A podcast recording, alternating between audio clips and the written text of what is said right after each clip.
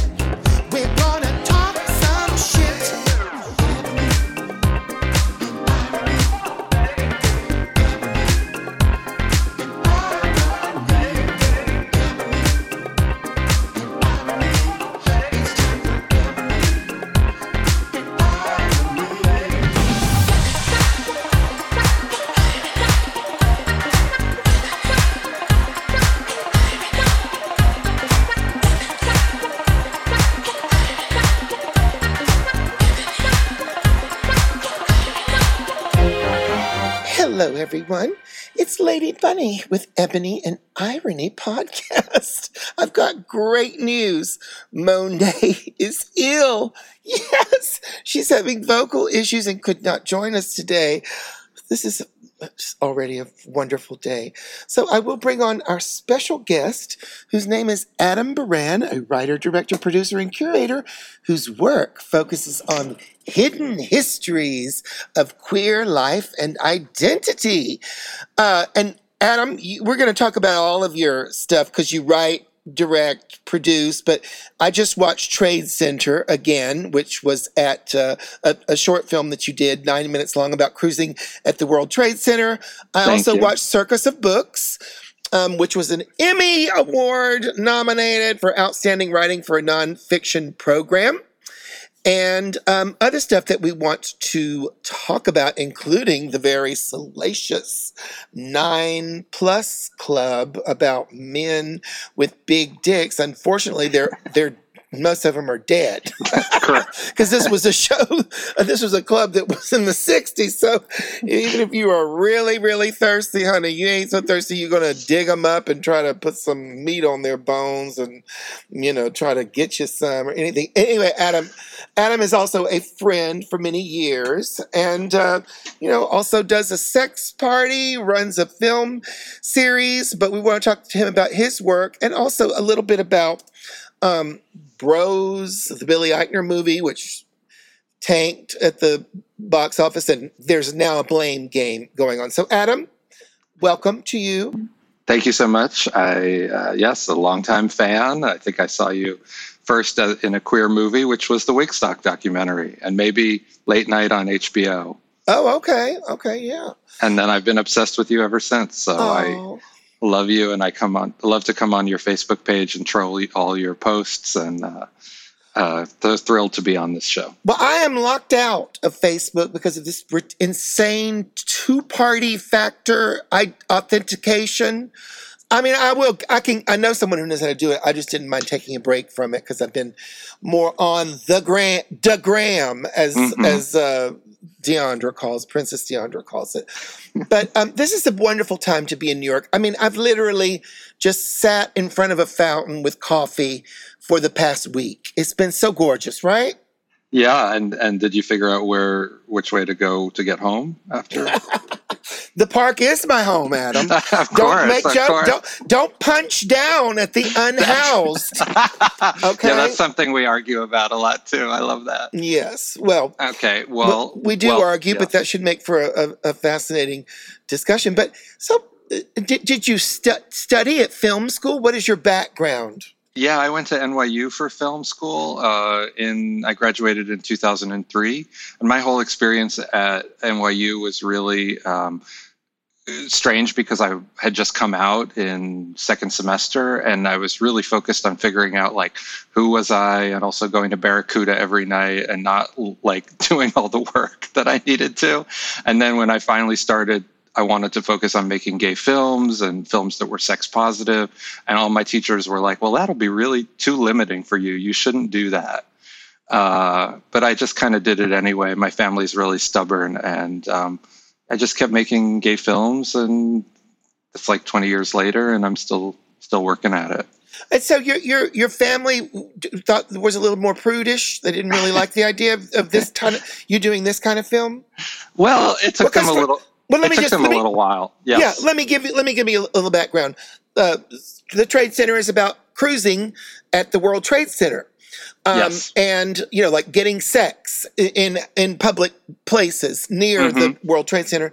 Circus of Books is about a delightful couple that ran a book stop bookstore chain in LA, which um, you, I mean you probably tell it better than I do. It was a kind of a front for gay porn when gay it, porn wasn't easy to get. It was a gay. It was LA's most famous gay porn shop, and uh, yeah, it's been around since. Uh, it was around since uh, the 70s, and the straight couple took it over at the end of the 70s and turned it into one of the most successful businesses in West Hollywood. And uh, yeah, I produced that project, and my name. You can see my name on a bottle of poppers in the credits uh, in the opening in the movie, which is, I think, the greatest uh, film credit anyone has ever gotten. Certainly, my most proud moment uh, in cinema history. Now, is I'm looking at your bio. Is this? Did you win a? a did you get an Emmy nomination for? Yes, for outstanding not, writing. No, the fi- the film did not my not me personally, oh, but oh, okay. the film the film did. Yeah, we got nominated for a nonfiction special writing award, uh, and the work of our director Rachel Mason and Catherine Robson, who were uh, was the editor, uh, was yeah was nominated. So it was a it was a real thrill. Well, let me ask you this: Do you look back on your professor's words and think, "Oh, but you know, to some degree, my subject matter of choice is limiting. It doesn't matter, you know." But but I mean, I, I guess it is I, I, I, mean, is it? Do you look back and think, oh, maybe they were right about that? I mean, is it oh, harder to pursue?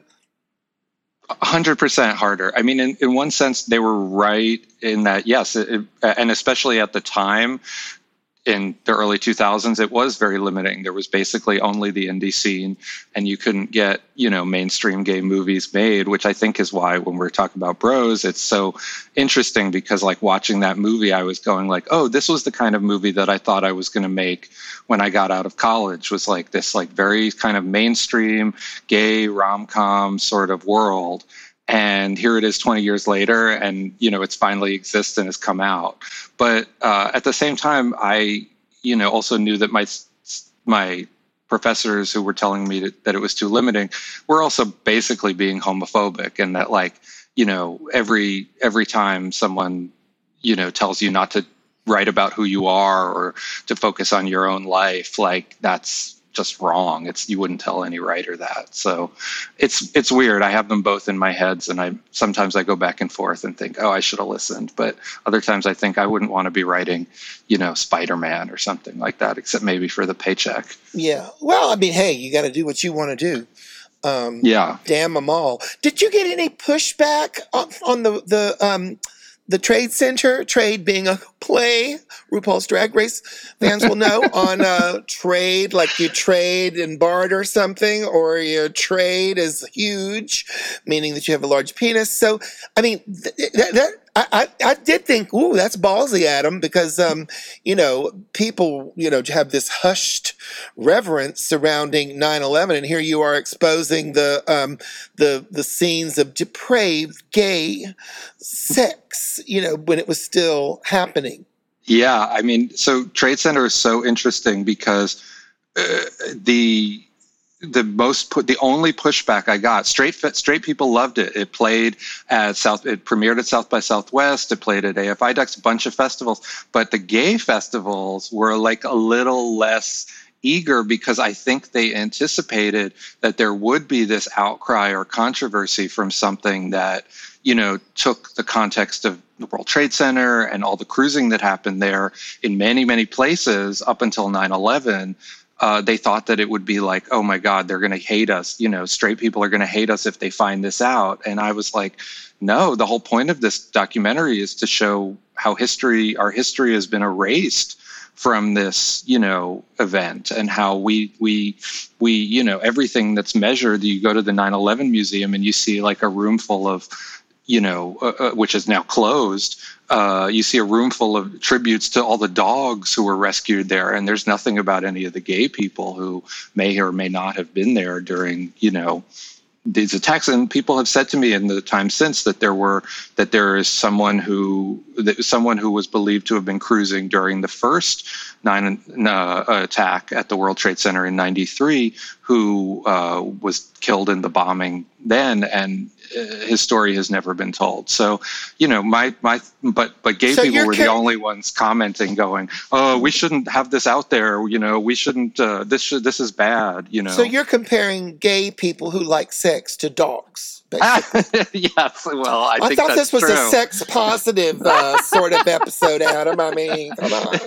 Um, so, yeah, I mean, one interesting thing about the history of it, and you know, I'm a New Yorker, of course, yeah. but I know so little about local goings on, and I really don't even know what is to blame for that. I mean, I'm a nut job. But so uh, the film briefly goes into a couple things that I was interested in, which were that, you know, Giuliani had closed down a lot of the sex clubs, bars, and clubs where they had sex and um and so the World Trade Center was actually one of the last kind of like public sex things that we had and and of course you're you're using footage you know, from more recently of the area, which has cameras, which cameras are now everywhere. And while they're, they're, it may result in, uh, you know, some help with law enforcement or whatever, it is a total, total disruption of a privacy that we've always had, where where where good and bad deeds went unnoticed, or just questionable deeds. I remember being in London when they just uh, started this, and someone had uh, thrown a hit of ecstasy in my mouth, and I, at the end of the night, so stupid.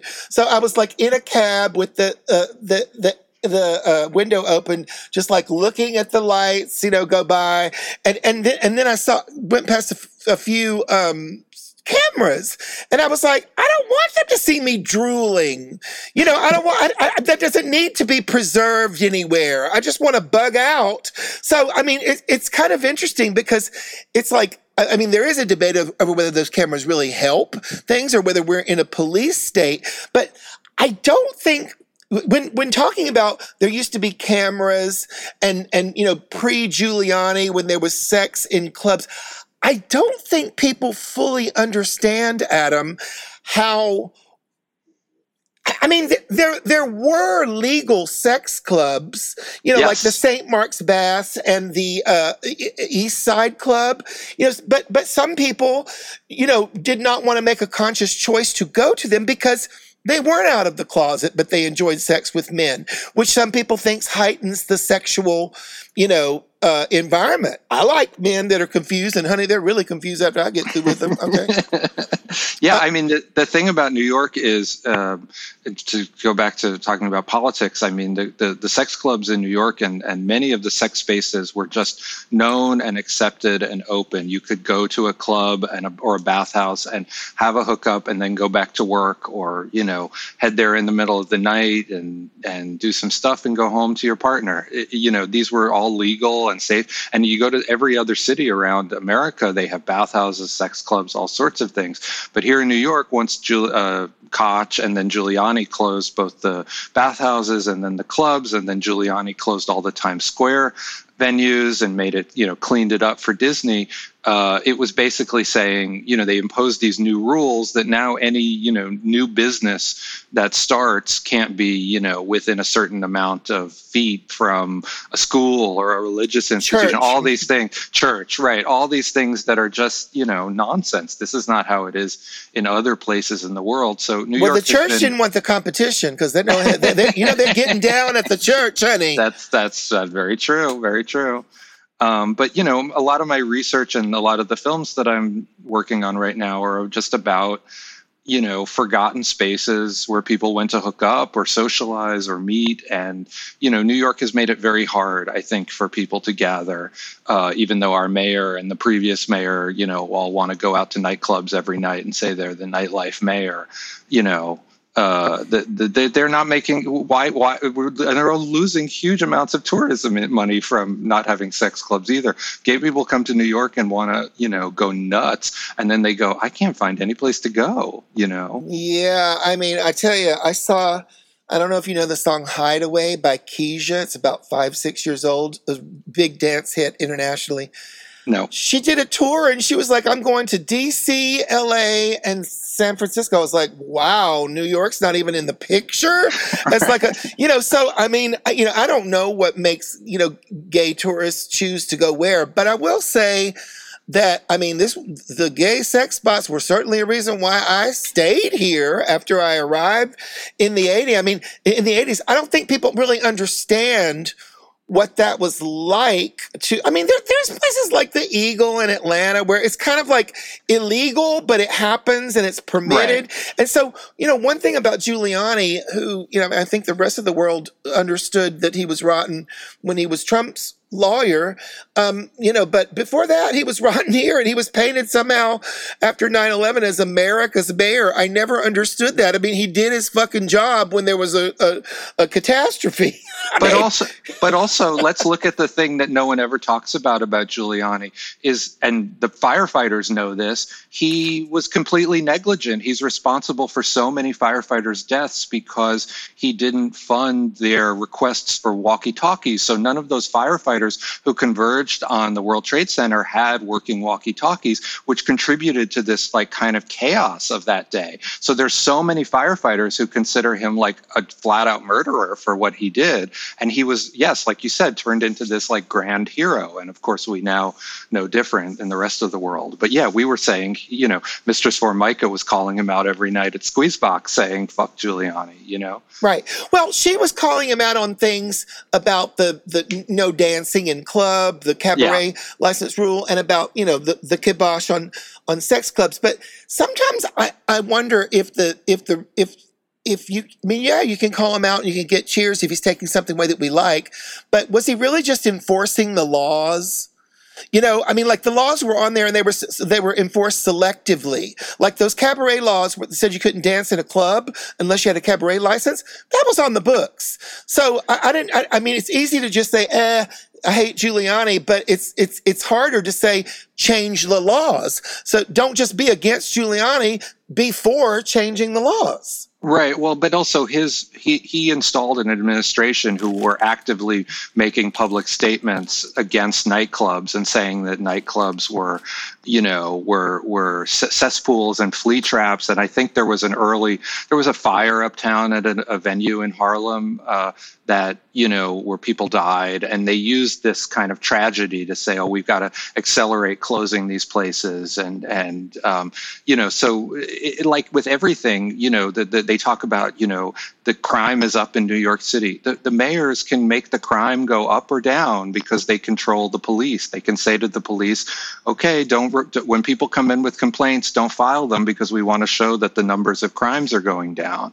Um, oh. So I don't, I you know, which Bloomberg did extensively. He he. There are all sorts of great articles in the Village Voice exposing how he uh, how he would tell the police chiefs, you know, to to not bring in as many cases so he could get lauded as the mayor who made crime go down. And Eric Adams, you know, wants to make it go down, but uh, he can't make his police do that. You know, so well, they just about, need they just need swagger. Right, that's right. Swagger will beat COVID, and Swagger will beat uh, fire safety, and Swagger will beat everything that monkeypox. You know. Well, you know, um, I can't. I, I didn't vote for the, the, the mayor because I liked the Latina woman, and then there was a big scandal about her employee. Yeah, I and, liked her too. And, and, and Maya, Maya, Maya what, Wiley. She was terrible. Yeah, I, I would actually write her on write back her fundraising emails and say, um, you know, the only thing the fundraising emails would say, I do that. I write back to people's newsletters. It's, it's this is how empty my life is, and, and, I, and I would say all of your fundraising emails say that you're a black woman. Uh, who sta- am, am I supposed to do the guesswork? Who stands for what? cheap right. insurance, um, you know, a change in policing, you know, uh, um, anyway, so she would have been she would have been a hundred times better than Eric Adams, unfortunately. Well, I did not end up voting, so I don't I, I can't complain too much. So um, because I, I I planned to vote for, for, one, and then that scandal came out.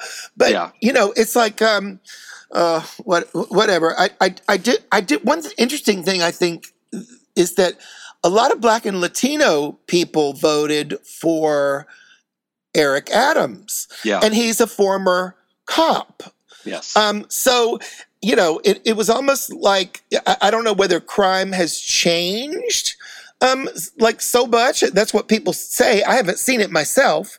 In Me uh, neither. you haven't.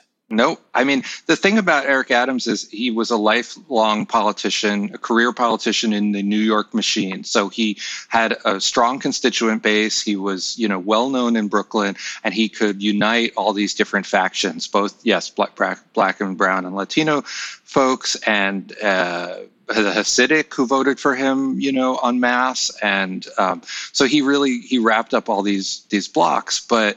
Um, you know, immediately they start with this total bald-faced lie that this, uh, this these bail reform laws that the New York State um, uh, passed, uh, which basically say that you, if you get arrested or even suspected of, of a crime and they arrest you for anything, even shoplifting, you can be taken to Rikers and held there indefinitely, and you do not have to, you do not have the right to pay for even bail. Um, and so they started saying, oh, because they passed these laws that are actually protect people's civil rights, that this has caused crime to go up. And there's a million studies that show this totally not true.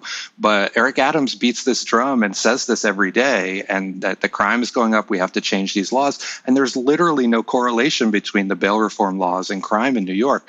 And crime has gone up everywhere because of COVID. That's just a fact over the past two years. People are poor, people are hungry, people don't have work they're committing crimes they're doing more things. And it's also like we never focus on the white collar crime. The media, media never covers you know how many corporations are stealing or polluting or doing any number of terrible things.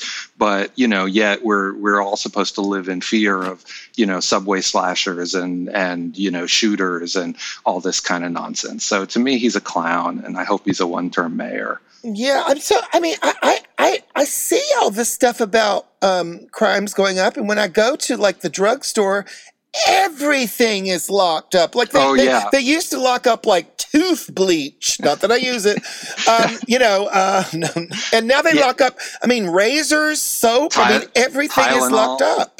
And then you and then when you get to the counter you have to check it all out yourself now that's the new thing you at cvs and all these places they don't even have cashiers anymore Yeah, they do. You just have to sit and wait for them. I won't do it. Just, just I, I say this kills your jobs. yeah I'm not I- checking I, agree out. but the cvs now i went to a cvs and they don't even have cashiers that, that this one i went to they have a woman who checks your receipt after you check yourself out and it's Yeah. like it's so crazy Yeah, I mean, uh, uh, you know, that that's that's something else. I would love for people to remember or to not remember because they probably weren't around. But remember when a time when gay wasn't okay. Remember a time when when, you know, the representation representation that we have was not there, be that drag race or Will & Grace or, you know, whatever. And so if you so it was when you you know people weren't as likely to come out as gay and so they would have to use a place like um the World Trade Center to get their rocks off because they weren't good you know and that was part of the appeal these people a lot of the people in there you would never find them in a gay club because they didn't consider themselves gay Absolutely, and it still happens today. The the the Samuel Delany, who's a great uh, writer, gay black writer, writes about Times Square and about how like the uh, Times Square porno theaters were this were the one space where men of different races and classes could intermingle. So you'd have a Wall Street businessman hooking up with a janitor, you know, and that people would form bonds uh, over their own sexual interests rather than just like go to the clubs, which were often very, very segregated, you know, and you'd have people going to like bars that catered only to black people or catered only to white people. And if black people tried to go to the white people's bars, they would have to produce like two or three forms of ID. And there were all kinds of forms of intimidation that kept spaces segregated. But the sex spaces didn't have that. And so if you went to the rambles and you, you know, you could meet people that you would never see elsewhere. And, you know, that broke down barriers between people. It made people see people as human in ways that they hadn't before. So sex spaces to me are like this vital thing that, you know, really deserves to be exalted in the gay community rather than people, you know, saying like, "Ooh, we don't want to tell that story. We don't want to, you know, we want to hide that." You know. Yeah, you know, I remember there was a popular. Everyone always said it was hopping, like at you know certain hours. In, down by Wall Street, there was like an adult bookstore. I don't. Remember. Oh yeah, the, the, the name the Ann, Ann Street Bookshop. That's right. That's right. I never made it there, but um, the uh, the the interesting thing is that so a guy in your film said that a lot of people like to cruise the World Trade Center because the Wall Street guys had money. So was this like a hustling thing? I honestly never made it, or was like a, a little bit of both, just permissive. I think it was a little bit of both, but I also think like, you know, maybe the dream was, oh, you'd hook up with some Wall Street guy and he'd give you his number and you'd become a regular, you know, fuck buddy of his or something. And, you know, you never know. I mean, I, I certainly know people who are in happy marriages today who met in seedy bookstores and cruising spots and, you know, that was their love story. So it could right. certainly have happened with the World Trade Center. Well, another guy in in the the movie Trade Center um, by Adam Baran is uh, he says he asked a guy for his number, and the guy says oh, you can find me here. So that was part of the appeal, the anonymity of it, not just because we were forced to be anonymous and it was illegal to have sex in public places, but because you know, the anonymity and possibly the danger of being discovered heightened the thrill. Yes. Yes, that's completely it. I mean, there's you know nothing more exciting than going into a forbidden or secret space, you know, that no one knows about and having some wild sex, going back out into the world and no one knows the wiser. You know, that's that's a, a tremendous tremendously attractive thing for for people even straight people do that now too they've copied everything that we do they have apps and they go places and they have know. aids they stole AIDS from us. it's not fair. You, you, want, you, want, them to give it back? They probably, well, he can't get it twice. Uh, they, you have another project coming up called How to Have Sex in a Pandemic, which examines the impact of COVID on LGBT New Yorkers. When is this coming out and where? I want to know. This is a web series. How to Have Sex in a Pandemic is a web series that I'm producing uh, with director Michael Lebenluft, who um, we have we have support from Scruff on this project, so they're putting some money into it. Um, the aim is to have it out by next year, um, but we've been filming over the past uh, two years of the pandemic um, and really looking at how COVID has impacted the lives of queer people. And we're using kind of the past and the history with like HIV and how people reacted to HIV to develop safer sex practices to look at how people are responding to um, COVID and trying to do those things. Yeah, I, I I mean, I, I guess my own answer to how to have sex in COVID is not to. Um, I mean, I'm not in an age where my juices are flowing and it's not the first thing on my mind. So, um, you know, also heavy drug use will mute that. So, um, yeah, I, you know, I, I, we had Monet and I had a, a doctor on, Dr. Darian, um, earlier in the podcast, right when COVID was hitting, and he said that if you could smell someone's fart or perfume, then you were close enough to catch their COVID. And I mean, this was before vaccines or anything. And, and right. so th- but but then he said something about um, how uh, you you know there there's ways to have sex with you know with COVID still being here to minimize your risk, and he was talking about like I think spooning, which I'm never uh, 100% sure what that is. I like spoons going into ice cream and desserts and all that, but I, I don't I don't exactly know what that is. And anyway, like as if so that your lips weren't facing each other. And so obviously, I think he was trying to do his duty as a public servant to like say, I know people, people might give up smelling people's farts or perfumes, but they're not going to give up sex because it's like basically, if if you're spooning with somebody, honey, trust me, you can smell their fart. I had that accident one time with my dad, and oh, it was awful. The, the, the, the, um no no but, but I, so it's like I mean how, how do you handle that obviously the the the safest yet unrealistic for most is to stop having sex for years right That's Right. what I did, but I don't expect others to do that because they're younger. They'll get over COVID more. They don't have, they're not diabetic. They're not fat. They're not old. You know, they're not, you know, they, they don't have issues, uh, immunocompromised issues. So how, how- Well, uh, some of them do, you know, have those issues, and they, everybody deserves to have sex because sex is joyous and enriches our lives and brings us pleasure and takes us out of the world.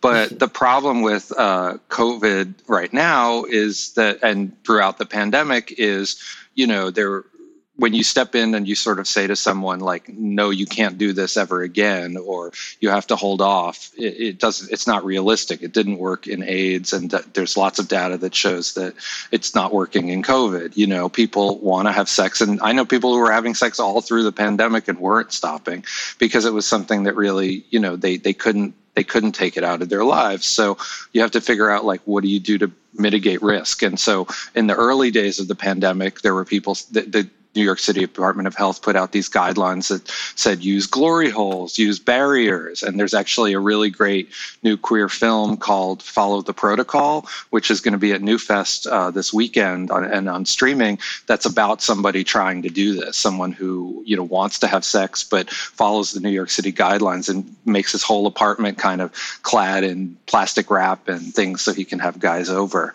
Uh, and it's really wonderful. Um, but you know there's other considerations with uh, covid like uh, how do you have a sex party in the time of covid? You know how, how can you have a sex party and make people wear masks? Uh, you know can you ventilate better? What kind of things can be done? I mean we're not you know now we're in a world where you know we were, we're being told the pandemic is over there's no masking necessary and I, you, I just sat on a plane to you know back and forth to LA where no one was wearing masks and it's like you know how do we how do we lower risk even in these scenarios? So we're looking at all of that. And also um, there's going to be an episode about how couples or people in polyamorous relationships deal with that because they're actually coming in contact with so many more people. Uh, how do they keep their lovers and their partners safe from that? Well, let me tell you this. Sluts get what they deserve. okay. if they're not me, I never got what I deserve.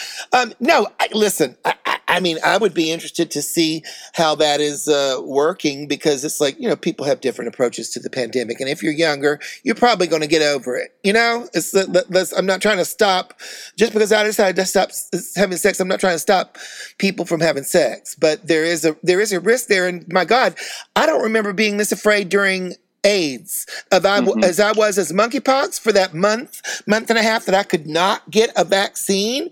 Yeah. And it was COVID, and they're telling me to come up and do and do meet and greets, and I'm like, oi, oi, oi. I'm like, I, I just don't. It, it- it's mm, it's a lot.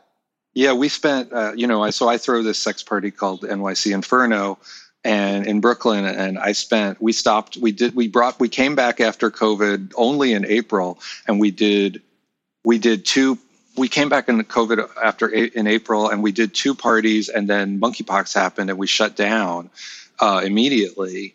And we, I sort of went into overdrive trying to make sure that all the people on my mailing list who you know wanted shots could get them and i was on instagram every day giving people tips on when to log in and now the city is actually working with us and with other people who throw sex parties and they're sending out vaccine vans to parties like we're going to have a van uh, at my party on saturday night and we had one last month and we vaccinated 90 people out of 151 guests and so you know they're giving the full doses and they're the city is finally like down with harm reduction strategies when it comes to monkeypox. So, you know, I feel like some city agencies are getting better, but in general, the CDC and, you know, people are not looking at like, okay, how do you keep everyone safe during this with regards to sex and sexuality? Well, I mean, I, I did read something on CNBC that said um, that you know we missed the window to contain monkeypox. Absolutely. So even though the cases are down, receding, which is if that's because of um, of uh, vaccines, if Yeah. that's because of people changing their behavior um, a bit, you know, during this time, something that the gays did worked, which I'm thrilled Right. about. You know, so yeah, it's it's like I, I I just I don't remember being this scared of being with other people. And, you know, listen, I'm a nutcase. I call myself the COVID Karen because I'm just not comfortable doing, you know, what other people are doing. I'm not eating in, uh, indoors in restaurants and, you know, not trying not to do meet and greets at gigs because I just, you know, I, I, this is the truth. I think people were deceived by thinking that once you get the vaccine, you're good to go. So they'll come up to me all the time with no mask on and say, Can I get up in your face and do a selfie with you? And I'm like, I've never seen you before. We're in a pandemic.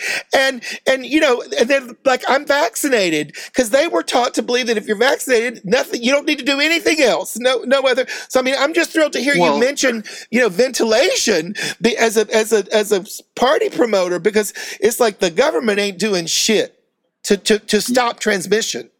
Well, yeah, th- I mean, there's there's two things I want to say about this. It's like there's nothing crazy about the way you're behaving with regards to COVID safety, and there's a lot of people out here, not even people who are immunocompromised, but certainly a lot of people like that who are the same way, who go places super masked, who don't do you know interior uh, activities, who don't eat in restaurants, and you know the rest of the world just going back to normal and saying, "Oh, this is over," is really kind of like it doesn't bring everyone along on the ride. Like we should really be caring about each other. And we're never going to get through this pandemic if we don't do that, you know? So places need to re, you know, retrofit their ventilation, install HVAC systems, anything you can do to get more ventilation in a space is going to be better for a party. But then on the flip side, going back to what we were talking about, about Giuliani and, and Koch and all these people closing all these clubs because of all these heavy regulations like sex club spaces, including the one where I do my party, like we can't build a new space that actually has a new ventilation system or has ways to get you know people out into the open more because there's no ability to create a new space because New York is so restrictive. So anything we want to do like meets up against this like heavy regulation and it's just it's just depressing in the end. What so like zoning stuff will prevent you from rebuilding a space because it already has to be grandfathered or something as a six? Some yeah, some something like that. Yeah, I mean there's only two real like established sex spaces that are still open in New York and they are basically grandfathered in and the police show up all the time to try and shut them down. And so if you wanted to build a, you know, you go to France, there's a sex club on every corner, there's a darkroom bar on every corner, and there's a, you know, there's places like Steamworks in cities like Chicago and San Francisco that it's like a chain of, of you know, sex clubs, bathhouses. Um, but you can't have that here. Uh, because yes, because of zoning, but also because of this regulation about you know sex businesses not being able to be opened in you know in certain spaces. And I'm like, there are crazy industrial areas where there's literally no people who live there, where there's only just factories and warehouses of food and other goods. You could have sex clubs in those spaces, Industry City in Brooklyn, all sorts of places in the Bronx and Bushwick, you know, mm-hmm. Manhattan too. So, uh, yeah. So, did you get your start going to sex parties? Were they liberating for you beyond going to bars and meeting people? Because, you know, when you were coming up, and certainly when I was coming up, there wasn't a Grindr. Yep. There were personals ads in print. yeah, I, I always talk about like my how my first kiss was actually my first gay kiss was in the back room of the cock and it was with i had wandered in and somebody started to like jerk me off and then this guy who I had come with, who was younger and very beautiful, sort of saw and sort of knew that it was kind of my first time having anything over. And he came over and he like took the moved the guy's hands away and then he took over and we made out and I came all over him in like 30 seconds. And to me it was such a beautiful experience because it was like he was like kind of caring for me and making sure I had a good time. And uh, you know making it mean something more than just the anonymous. But I love that feeling of like anonymous you know walking into a back room and and you know experiencing something. It, it does give me a lot of joy. It still does. It's something I really value uh, in my life. And um, you know but the thing I noticed at, at sex parties for years was that um, you know the a lot smell. of sex, the smell. That's like, why. That's I why like you want ventilation. That's why you need, need really need the ventilation, honey. yeah, I mean, I like the smell, but what I noticed was that I feel like guys treat each other kind of like shit. uh, at sex spaces. You know, there's a lot of like negative attitudes. People will be, you know, rude or racist or openly nasty to people who aren't their cup of tea. And part of what I do with my party is to try and like, eh, you know, train people to be nicer to each other. Uh, and, uh, you know, you can simply just say like, no, thank you to somebody if you're not interested and you don't have to, you know, single them out or, you know, be rude to them. And, uh, and it's been pretty successful. And we have a real inclusive crowd. We have trans folks who come, and and there's a lot of barriers broken down over the course of how long I've been doing the party. And uh, people see it as a real diverse place where like anybody could come and have a good time. Even you could come and now, have a good time. Now, didn't you do a sex party that I worked at once? PJ was DJing. Oh my God, what was that party? You hired me to perform, and No. PJ uh, was DJing. I don't remember that at all. Well, honey, I got some good dick that night. An Indian fucking doctor stud.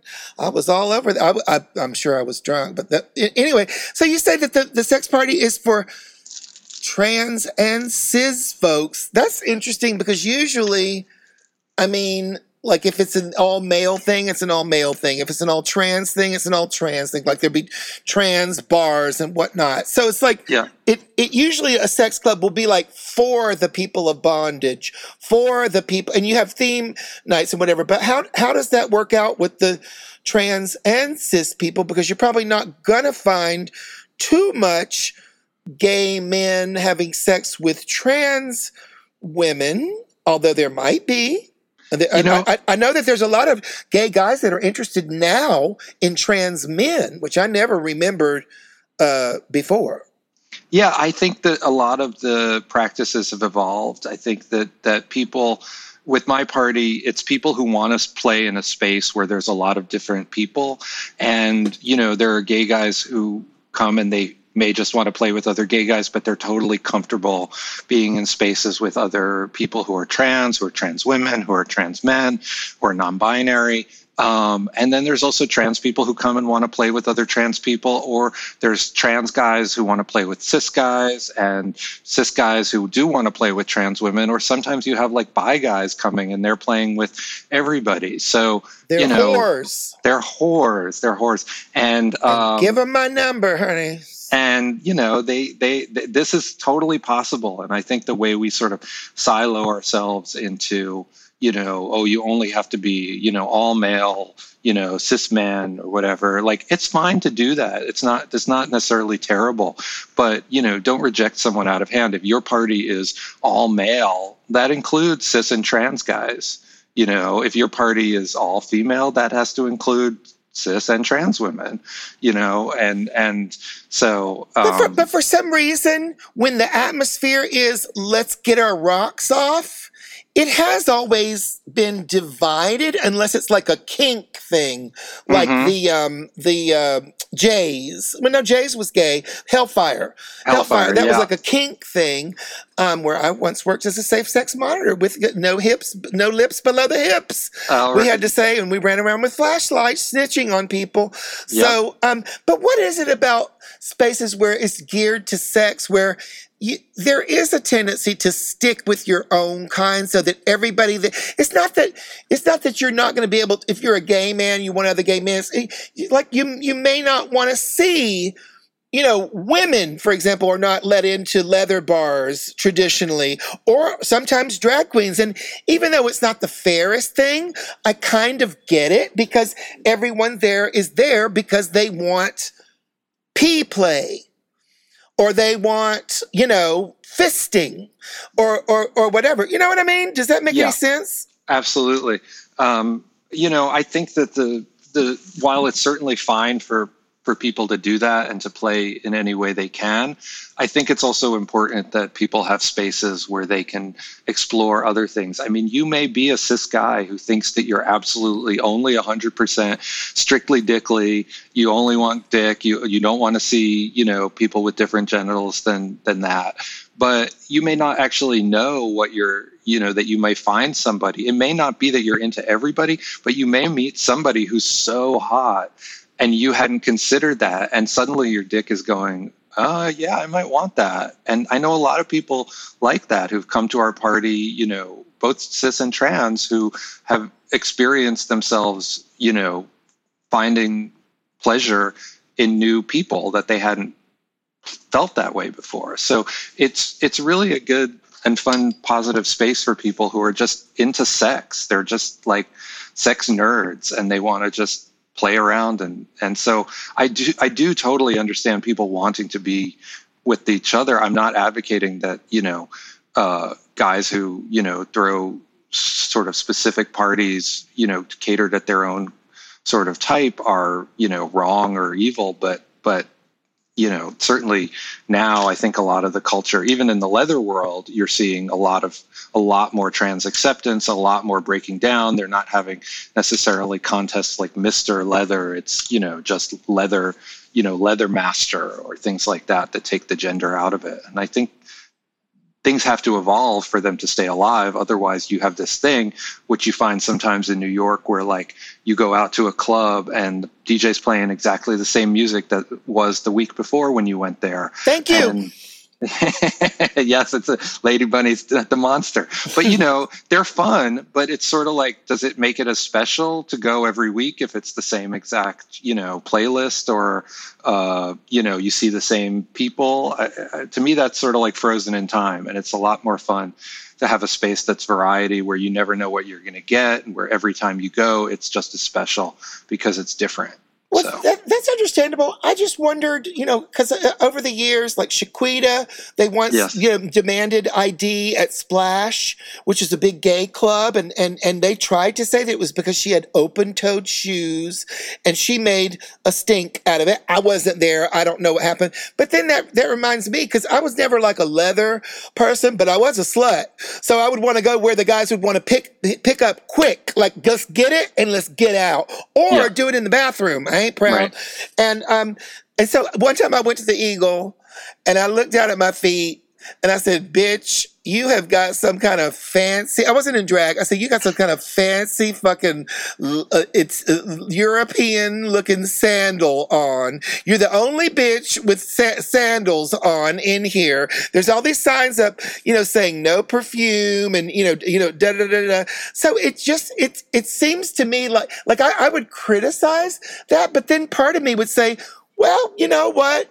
If y'all don't want me, I'll go where I'm wanted. And, you know, I have a trans friend who said, you know, she would be up partying late with the guys at somebody's apartment after the club. And then it would turn into a sex thing. And she would feel like, okay, boys, this is turning into a boys night. So I'm to, I'm to let you, I'm to cut out and let y'all do y'all's boys things. So, I mean, there, there is something to that as well you know? Yeah totally. I mean uh, yeah i don't i'm not against that at all. I just think you know the, the, some of the things that we think are just sort of established are really based on a faulty reading of history. Like you were talking about leather guys and the leather culture. Like yeah in 1964 there's a famous article in life magazine that comes out that talks about um, leather bars for the first time. And it's this clarion call kind of article from men across the country who have seen only representations of gay people as sissies and drag queens, and they feel like that's not them. So they flock to this idea of the leather bar because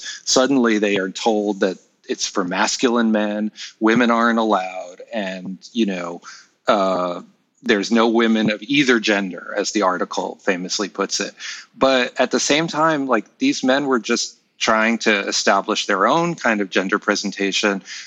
But at the same time, like they were all people who, a lot of these people worked in, you know, various jobs that like they were not 100% leather all the time. Mm-hmm. That was a different kind of drag for them. And like the, this film that I'm doing now about the early days of the leather scene and and this from 64 to 89 and the 9 plus club it's like all these leathermen love to go get in drag. They would do runs on their motorcycles out to a farm in New Jersey have a big orgy and then uh, they would get in drag and put on you know a review and and they would write musicals uh, based on established musicals and and you know rewrite them to be about leather guys and then get in full drag. And so they were exploring their sexuality and their gender presentation too. So it's not as simple as just saying like oh you know all leather guys are like this or masculine men historically have only been with masculine men. Like there was so much more mixing i think in the 60s and 70s than people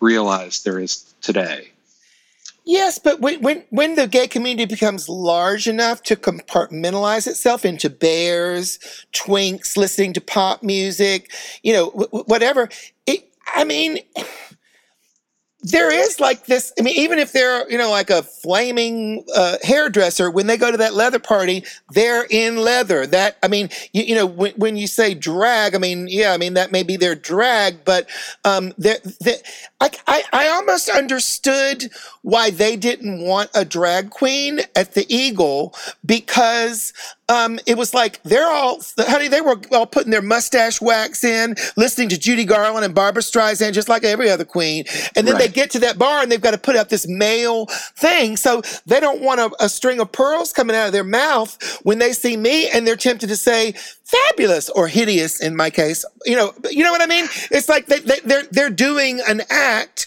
that they put on for sex and they don't really want to confuse it. And another reason I thought that they might not want women in there is because some more butch men, possibly top men, I wouldn't know, they feel like, and this is why they don't want women in there. I think a lot of gay men feel like, especially more conventional gay men, feel like a pussy is what I'm supposed to want.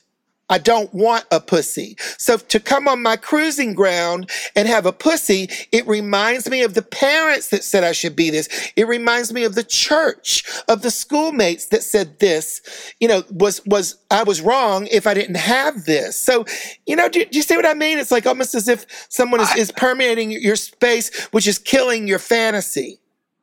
Right. Well, what I would say, I, I mean, I, I understand that mentality, but I do want to say that the Leathermen, you know, when I was talking about Leathermen getting in drag, I'm talking about them getting in full female drag. These men would get into full guiche and, uh, you know, just, just go nuts and and there would be drag queens at leather bars in the past and you know in terms of you know seeing a pussy i mean i think you know now we have very hot men who have pussies and uh, uh, you know, at my party, that's happy and accepted, and everybody goes nuts for it. So, okay, well, carry on, then. That's right. Now, uh, so. So you're very busy with ACT UP, with the sex parties, with the multiple films. Tell us about the one coming up, which is sure. the Nine Plus Club, because there's a lot of size queens out there besides me. So yeah, the Nine Plus Club is a documentary I'm working on. It's a short documentary about a place in short? Chelsea. Sounds like it's rather lengthy and girthy. um, yeah, it is. Well, it, the Nine Plus Club was a private gay leather club that existed in New York from 65 to 79. And it was one of the only uh, private spaces for leathermen that uh, was like a members only club. Um, there were, th- this was part of uh, this was a time when leathermen and gay men who were into the scene uh, formed little fraternities, little clubs, and so they'd have names where like Wheels or Cycles or Empire City Motorcycle Club, uh, the Thunderbolts, the Spuds on Long Island, all these different groups, and they would either ride motorcycles or uh, travel to leather events, uh, and they, you know, were kind of, you know, you see these guys with back patches and motorcycle jackets uh, and th- this was a fraternity where they could all meet was the nine plus club. Um, so i'm making a film about that. I've been interviewing surviving members and collecting archival material and um, you know also just talking to people about their other clubs and experiences because no one's really documented this history of the club scene before um, in a film or, or a book or anything like that. So i'm just having a great time talking to all these older old leather queens and um, learning about you know how complicated the history was and how basically it's a lot like today where people were worried about gentrification they were worried about assimilation they were worried about politics they were worried about you know what type of gay person they, they should be mm-hmm. Yeah, it's, it's interesting to me that we've lost the focus on big dicks.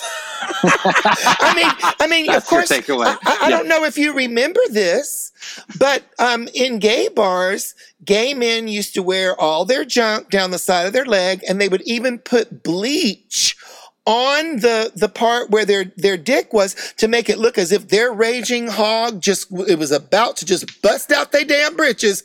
Um, you know and that's what the bleach would make it look like would corrode the fabric as if the their their dick was just about to jump right out of their pants. Like it could barely be contained that it was so big. Um, but isn't it odd that i mean and i never see guys who are out. Um, you know the funny thing is even e- it's even different with the between the Roxy and now, because the Roxy always like they would hunt around the world, South America, you know, Right. over for these gods who were handsome, muscles, and big dicks. It, it seems like a lot of people don't care about that anymore. I know I do. Yeah, I, I don't I don't know that people have stopped caring. I think certainly, um, uh, but uh, you know, so many people are into fisting now that I think they've replaced the big dick with a big fist. they've just moved on completely. Um, you know, the Nine Plus Club. Obviously, the name Nine Plus Club, you know, immediately makes you think that everyone in the club was. Um, you know, horse hung. But when I've talked to some of the guys, they said that really wasn't true.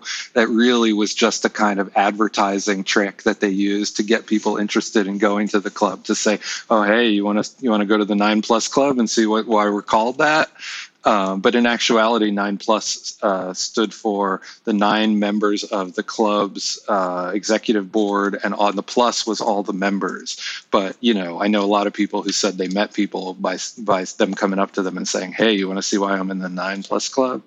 Um, but yeah, I don't know. I, I still love big dicks, but I, I also love small dicks too. So Well, now how I'm did all that's very inclusive of you. Now, how um how how did they determine that the guys could be in the club? Did, was there some lucky bitch that got to measure them all, or unlucky because they may have come up short? I don't know.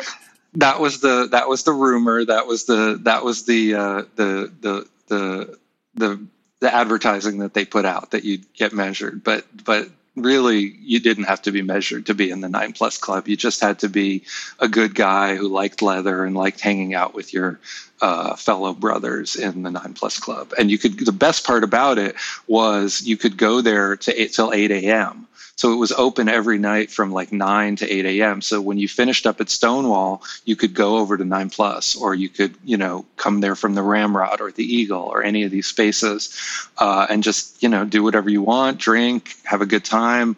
Uh, it was one of the few clubs as well that wasn't mafia affiliated. It didn't have, they didn't pay into the mafia. There was no connection to the mafia, which made it really um, unique. They could avoid police and the mafia at the same time.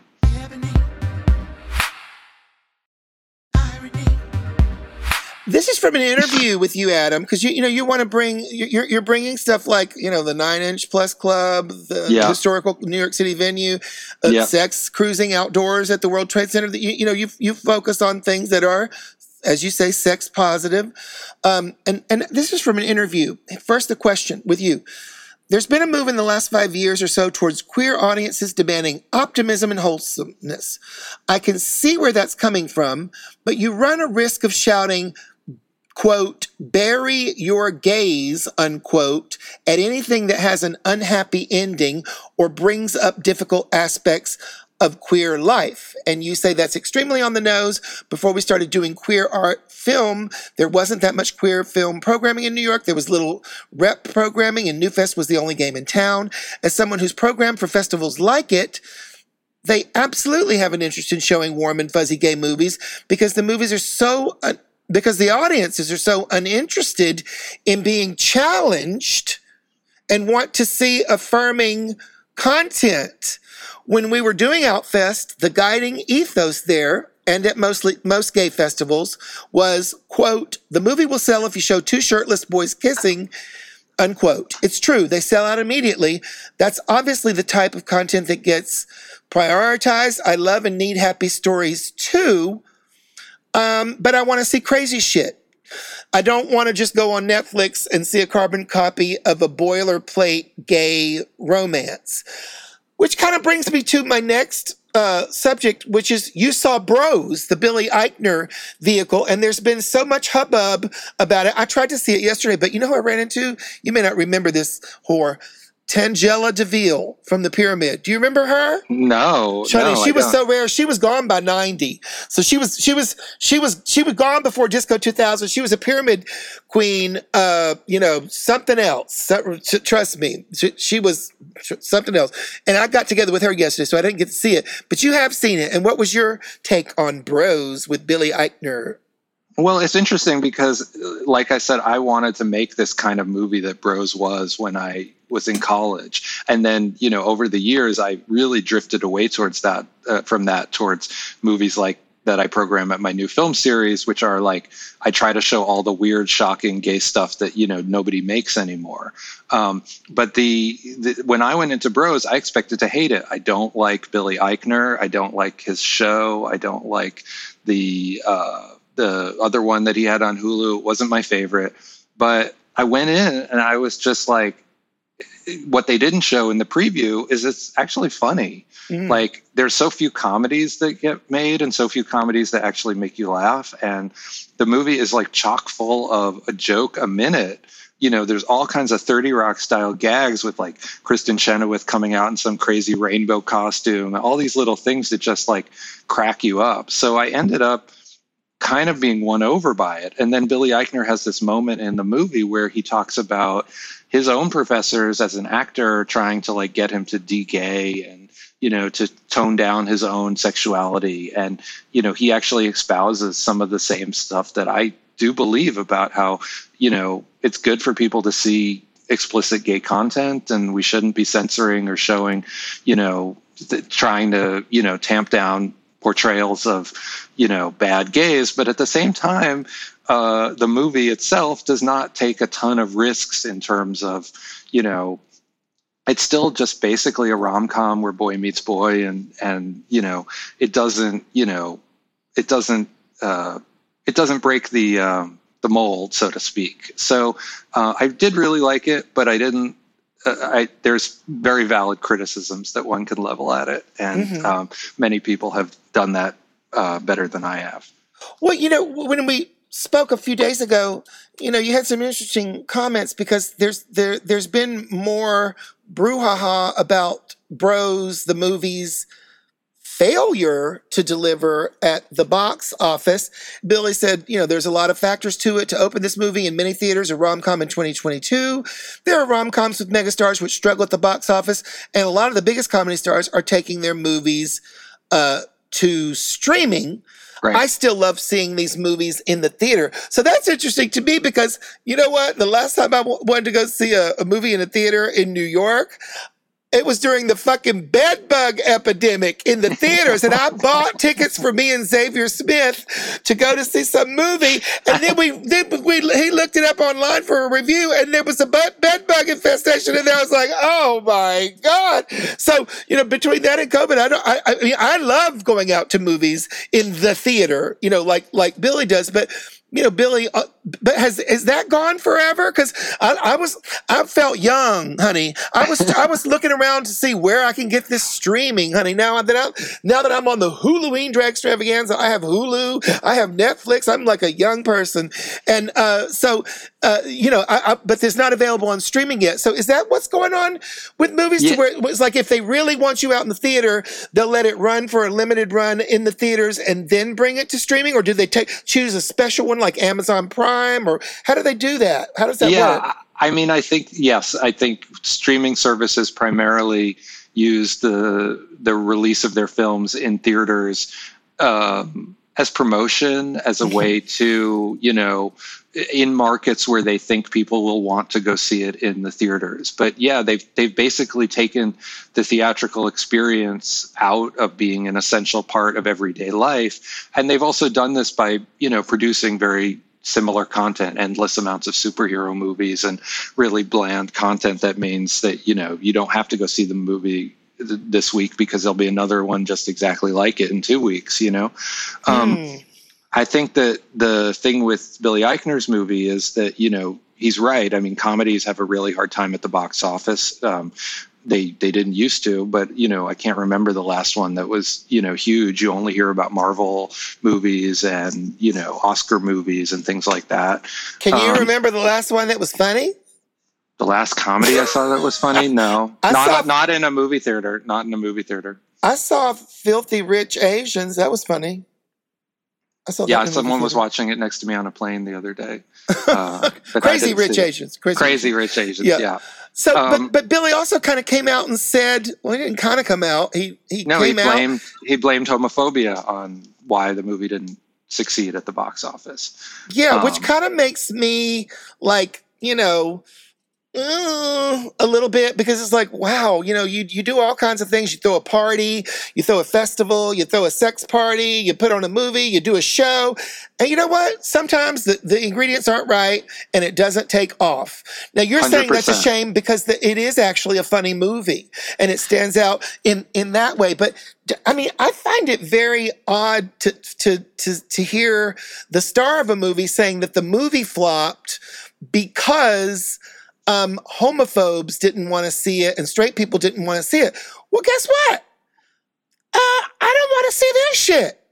You know, I, I, I, watch a good movie if it's a guy, but I don't really, really want to go see a dick and a pussy and a fondling of the breast. I mean, I, I, like I say, if it's artfully worked in to the movie and, and there's other things besides that, but that's not the first on my list to see. So why should that be the first on straight people's list to see? Did, was he th- thinking this movie was going to be a test run on how much, uh, you know, will they, the allies really support the the allies, and he also says, to his credit, that that there's um, that uh, while the comedian stands by his original claim that homophobia was a factor in the film's lackluster box office haul, he also understands that the gay community has bigger battles to fight than getting straight people to come to his movie.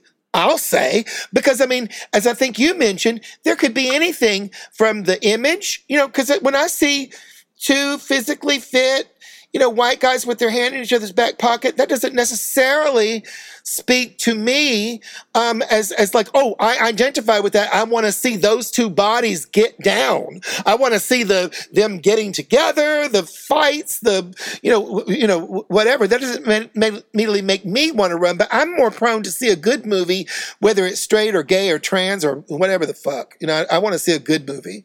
Yeah, I, I mean, I agree. I think I think that the uh, the thing about Billy Eichner's, you know, that whole judgment that he put on that, that, you know, the homophobia in the audience is like, look, people put millions of dollars into movies. They calculate, you know, this person has 8 million followers. This person is a huge box office draw. They can figure out with a calculator if they put Sarah Jessica Parker or, you know, uh, Julia Roberts or someone in a movie, this is how many people are going to go see it.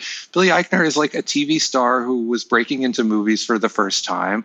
He tried to carry his TV audience to the cinema and you know it wasn't as uh, there wasn't as much people there as maybe he or the studio thought um, you know judd apatow came on as a producer of this movie which enabled it to get made he's a very successful producer to me did the movie need to cost 20 million dollars there's no other stars in it you know I don't know. It didn't look. Are you saying that T.S. Madison isn't a star because T.S. Madison is a big star. She's wonderful. Are you saying a crack about her weight?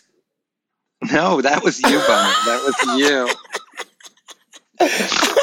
so, well, I, I mean, never. Listen, so, so, the director's a guy named Stoller, yeah. um, who said gay men are the only people who saw this movie. So Dykes didn't want to see it either. Um, you know, so maybe, I, well, I mean, dykes have no sense of humor. Why would they want to have, go to a comedy? That's a slight generalization. Um, but, uh, you know, he, he lesbians says, are, can be very funny. They can when they are leaving and saying, I will never argue with you again, mm, goddess bunny. Um, Lily so, Tomlin. Here's what I love her. Here's what the the Stoller uh, guy uh, who directed it said. Quote, the fact that this was a gay comedy that went out to 3,000 theaters in Birmingham, Alabama, and like Gary, Indiana, and everywhere in America, it created the possibility for a different kind of success and a different kind of failure and we experience the failure. Now, one thing that you, as someone that makes movies, when we did like a little pre-interview, you said, "What? You know, it made it made eight point nine million, cost 20 million to make, but that was in this, it was in the two weeks. So obviously it's not a blockbuster success, but it is a niche movie. And you kind of said, well, why not just, why not just say, hey, come to it and put out the, the parts that are the comedic parts in a new, cut together a new trailer and, and, and have, and draw people to it instead of say, ooh, you know, I don't make movies for homophobes because that's kind of sour grapes. I agree with you. Yeah, I mean, I agree with you reading what I said to you in the pre-interview. Um, I agree with myself. Uh, yeah, I mean, I think I wouldn't have necessarily, if it was my movie, gone on Twitter by Sunday night to say, you know, yes, it flopped, and here's all the people I pointing my fingers at. I would have said we had we had a great first weekend yeah, maybe the media thinks we're a flop, but that's not what the story is in the theaters. People are going to see it. My theater was sold out. I know plenty of people who saw it. I had good conversations with a lot of people. You know, I snuck into theaters and people were laughing. I, I think he should have put out the positives and really held off on the negatives for like a post mortem, like in a couple weeks, because also the movie's going to come out on Peacock real soon and it's going to be streaming and it's going to be a big hit there. And you know, this is the thing. Like the, these movies, why do you not, say it's going to be a big hit there? Because streaming, it, it it's just known it will be a big hit on Peacock. People are gonna. That's the perfect place for it to premiere it you know it went into theaters but it really is the kind of thing that does very well on streaming sites. It's it, you know. Because you don't want to okay if this is my only experience with it. Obviously another gay sequel that i was in uh, yep. you know it, it it wasn't a box office smash. It was a limited you know release. Um, but of course yes as you say it's going to do well with streaming because you find you, you don't think i have to run out and see this right the second because right. bunny is in it. Uh, you know you you you you think you know oh, okay, there's this gay movie. I'll catch it, you know, later or whatever. Did, right. I mean, movies used to, gay movies used to come out, and the only place you could see them was in the theater at a film festival or rent it on a home video. And now you can just sit at home and new movies are just broadcast right into your your uh, your TV and you don't have to go anywhere and so people have really got out of the habit of going to the movie theaters uh, and so, you know, it's not so easy to get people back in the movie theaters when you've just trained them to be like, you know, we're just, you, we just want you to sit at home and do it. And a lot of this is because in the pandemic, people, you know, like you fell out of the habit of going to the movie theaters. But, um, well, I was going to go to the earliest showing, so they, I, I, at least I would get the freshness where everybody else's COVID particles yeah, would drop down, yeah. you know, under the under the seats. no, I mean, I, yeah, yeah. Um, but but but but the, the you know the, the, the impact of the movie sh- you know can still be measured in that anyone who sees it is going to learn about gay history. They're going to see a positive story. They're going to feel affirmed. It's going to have an impact on people. I mean like you know things that have small impacts like they always say about the velvet underground like everyone who went to see this like one tiny show that they did like went out and formed a band it's the same thing with gay movies. The smallest gay movies are the ones that inspired and influenced people who went on to do really big things. I mean, you know, look at you and uh, you and Rue going to see Dina Jacobs shows and other shows in Atlanta, and then like you know, spreading that craziness to the rest of the world. How do you know Dina Jacobs? I just I, I read all about her in the, the Night at the Sweet Gum Head. Have you did you read that book? No, but I read her book. Um, oh, she has a book out. Uh, she's brilliant. She is brilliant. She's been performing uh, as a woman since 1969, and uh, I mean, traveled all over the world, Brazil, all over the. world. She's still traveling. She's still on, on the road. Dina Jacobs. So, how does it work out for future, you know, big gay movies if this Bros doesn't do well with all of its marketing push and you know being in the theaters?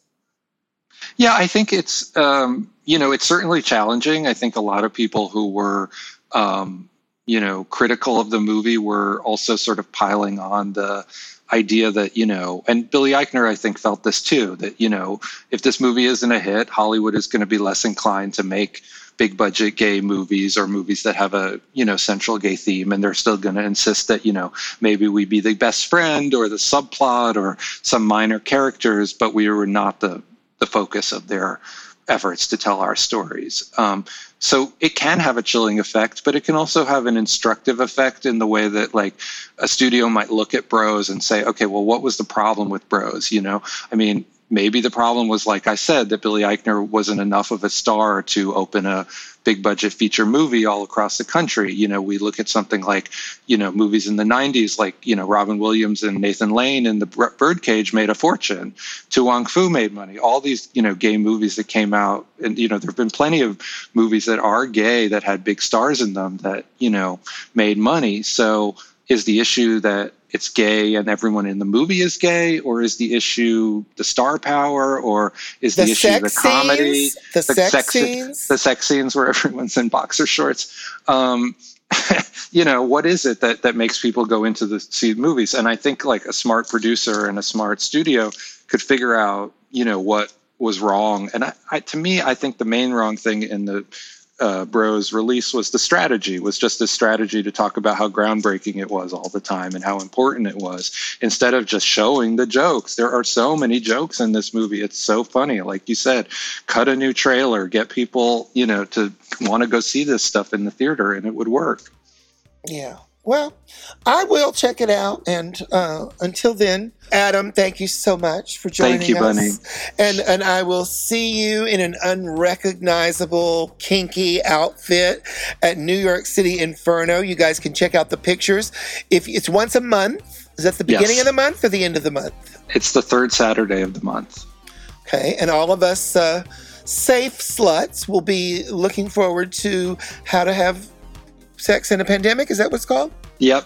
Web series. And is that just a web series that you Google, or is it on YouTube? Or, you know, right, right now, right now, there's one episode up on Vimeo, but the rest of them uh, will be coming out next year.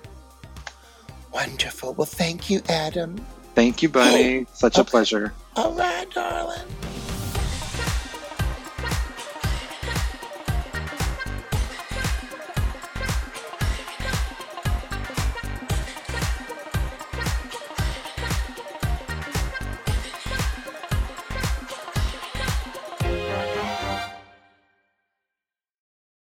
A, podca- a podcast network.